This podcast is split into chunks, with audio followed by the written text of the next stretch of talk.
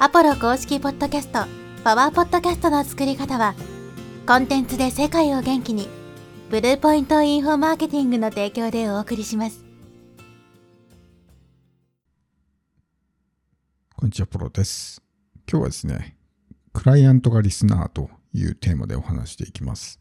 ポッドキャストのですね、発信内容、何を考えていけばいいのかというところですけども、これはですね、もし自分がもうすでに、例えばコーチとかコンサルとかをやっているんであればですね、まあ自分のクライアントの人が聞いているようなイメージで発信していくのがいいんですね。クライアントの人とは、まあ、日常的にこうやり取りしてると思うんで、その人が何に悩んでるのかっていうのをね、よく理解してると思いますし、まあ、それに対してね、発信をしていけばですね、まあ、おそらく同じような悩みを抱えている人もたくさんいるので、まあ、そういった人たちにも役に立つということですね。で、ポッドキャストのいいところっていうのはですね、まあ、自分の日々の価値観とか考え方とかね、そういったものを発信して、しかも相手が日常的に聞いてくれるんで、まあ、自分と価値観の近いような人たちが集まってくるとか、自分の伝えたいことをですね、すでに相手が理解してくれるっていうのがあるんですね。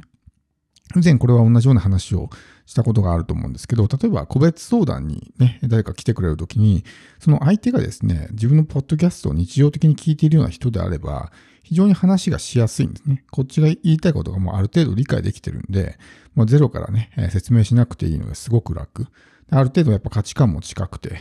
まあお互いにこう信頼し合ってるようなね、状態になってるんで、まあその後のね、セールスとかにもつながりやすい。こっちもやっぱりコンサルを売る側としてもですね、やっぱ自分と近いような人、この人ならサポートしたいなと思えるような人じゃないと、やっぱり売りたくないわけですから、その辺の価値観が近い人に売りたいっていうのはね、やっぱり売り手側の心理でもありますし、そういった点においても、ポッドキャストっていうのはすごく役に立つんですけど、ただやっぱり、このクライアントの人とですね、まあ日常的にずっと一緒にいるわけじゃないと思うんですね。まあ、そのクライアントのレベルとかね、にもよるとは思うんですけど、なかなかこう、一度のね、セッションだけで全部伝えるっては難しいと思うんですよ。でももしそのクライアントの人がですね、ポッドキャストのリスナーであれば、ここでいろいろ発信して、で、相手がですね、まあ日常的にエピソードを聞いてくれればですね、そのセッションの中でお伝えできなかったことが、ポッドキャストでね、えー、伝えることができるんで、まあスムーズなわけですね。例えば1時間半のセッションしかなかったら話せることってやっぱり限定されてしまうと思うんですけど、それがね、ポッドキャストで全部言えるんで、相手が何度も何度もね、聞いてくれれば、そこの説明の時間をね、省くことができる。相手にとってもすごく効率がいいわけですね。クライアントにとっても。セッションの時しか話を聞けないってなると、なかなかこうね、えインプットとか吸収が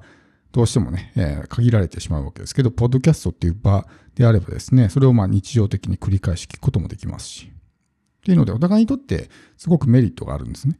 もちろん YouTube とかでもできなくはないんですけど、YouTube のまデメリット、発信者側のデメリットとしてはですね、チャンネル登録をされたからといって必ずしも自分の動画がおすすめに出てくるわけではないということです。おそらくほとんどの人がそうだと思うんですけど、YouTube の動画を何を見るかっていう時にですね、まあこう YouTube を開いて最初に出てきたおすすめ動画っていうのを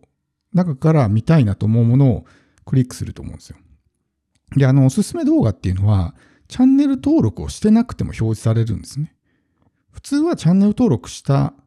こうチャンネルの動画だけがおすすめ、ホーム画面に出てくると思われがちなんですけど、過去の、まあ視聴履歴とかから、もう YouTube 側が抽出して、この人はこういうタイプのコンテンツが好きなんだろうみたいな感じでおすすめ動画を表示してくるわけです。例えばビジネス系の動画を見ていれば、ビジネス系の、ね、登録してないけどもビジネス系の動画が表示されたりとか。で、特定のね、時期に例えばペットの動画ばっか見てたら、ペット系の動画がやたらおすすめ出てくるとかね。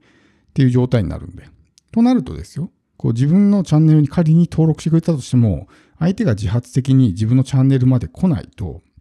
発信しても届かない可能性があるということです。だからこう、コンテンツをね、発信しても全部見てくれるわけではないし、仮にまあ見てくれたとしてもですね、こう、最初から最後まで見てくれないとかね、途中で集中力が切れちゃって半分ぐらいのところでね、見るのやめたってなってしまったりとか。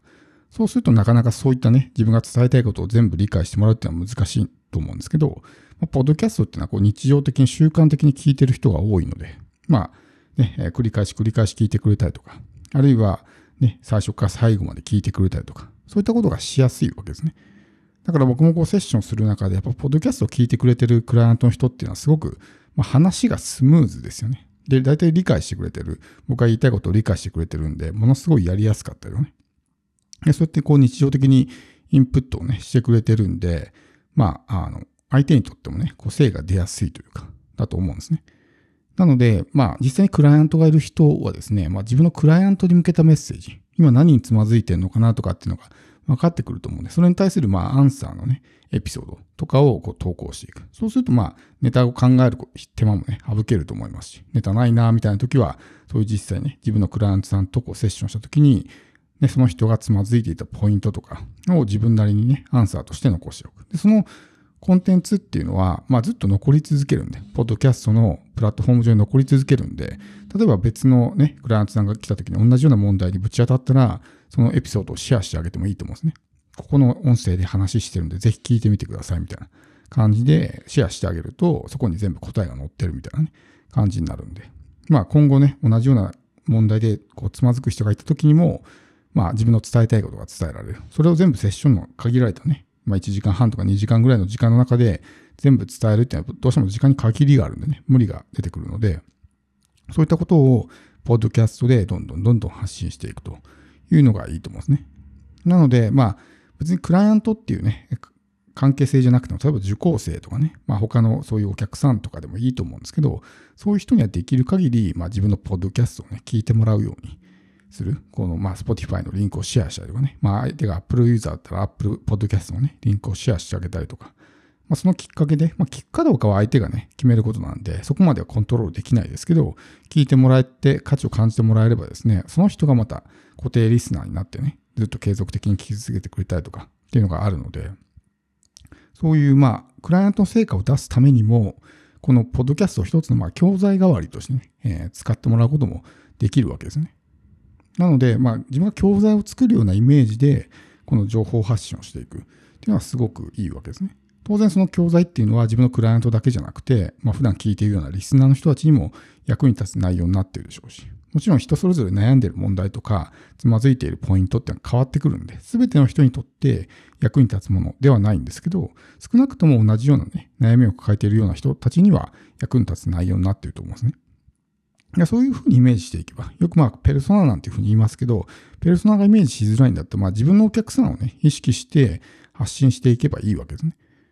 ってやると、結局まあ同じようなね、えー、人っていうのは必ずいるので、そういう人たちにも刺さるようになってくるということです。なので単純にポッドキャストをその集客とか信頼構築の媒体として使うだけではなくて、まあ、既存のお客さん、もうすでに自分のお客さんになってくれているような人たちの、まあ、教材というかね、としても、まあ、利用してもらう。そうするとすごく、まあ、あの、お互いにとってもね、メリットが出てくると思うんですね。こっちはこっちで一一からね、説明しなくていいし、相手は相手でね、そういうセッション時間以外のところでも、まあ、情報を学ぶことができると。そういうメリットがあるんで、まあ、そういったことを意識しながら番組を作っていくっていうのはいいと思いますし、あとこの溜まったコンテンツではゆくゆくですね、まあ、有料商品を作るときのネタになるので、一本一本のコンテンツを収録するときに、後々どっかで使い回すんだっていう意識で使っていく。だから自分のプライベートな話をただダラダラと喋ってるだけっていうのはね、後々使い回しが効かないので、そういう内容にするんじゃなくて、まあどっかでね、有料コンテンツを作るときに、この話をね、えー、その中に入れようみたいな、そういう意識を持ってやっていくと、一個一個のね、情報発信っていうのが、後々の有料コンテンツのネタになるんで、有料コンテンツを作るときもやっぱスピードが速くなるわけですね。なので、そういうような意識でやっていく。仮にまだクライアントがいないっていう人は、まあ、仮想クライアントでもいいですけどね、そういうイメージをして、そういう人がね、どういう相談に乗ってくるかな、自分だったらどういう答えを出すかな、みたいな、まあそういうようなイメージでやっていくとか、あるいはもう無料でもいいから一旦ね、お客さん取ってみて、話をしてみるとかね、そういうのでもいいと思うんですよ。で、その人が悩んでることを、ね、音声取りましたよって言ってね、送ってあげたら喜ぶと思うんですよ。私のためにそこまでしてくれたんですかっていうふうに喜んでくれると思うんで。まあそういったところでね、相手にとってもすごく、まあ信頼してもらいたいとかね、えー、相手を喜んでもらいたいとか、まあそういったこともできると思うんで、まあ自分のクライアントに、まあ、こうね、えー、教材代わりに使ってもらうっていうのも、一つね、有効なポッドキャストのね、使い方かなと思いますし、それは自分にとってもすごくね、大きなメリットになるので、まあそういった意識を持ちながら発信をしていくっていうのもね、いいんじゃないかなと思います。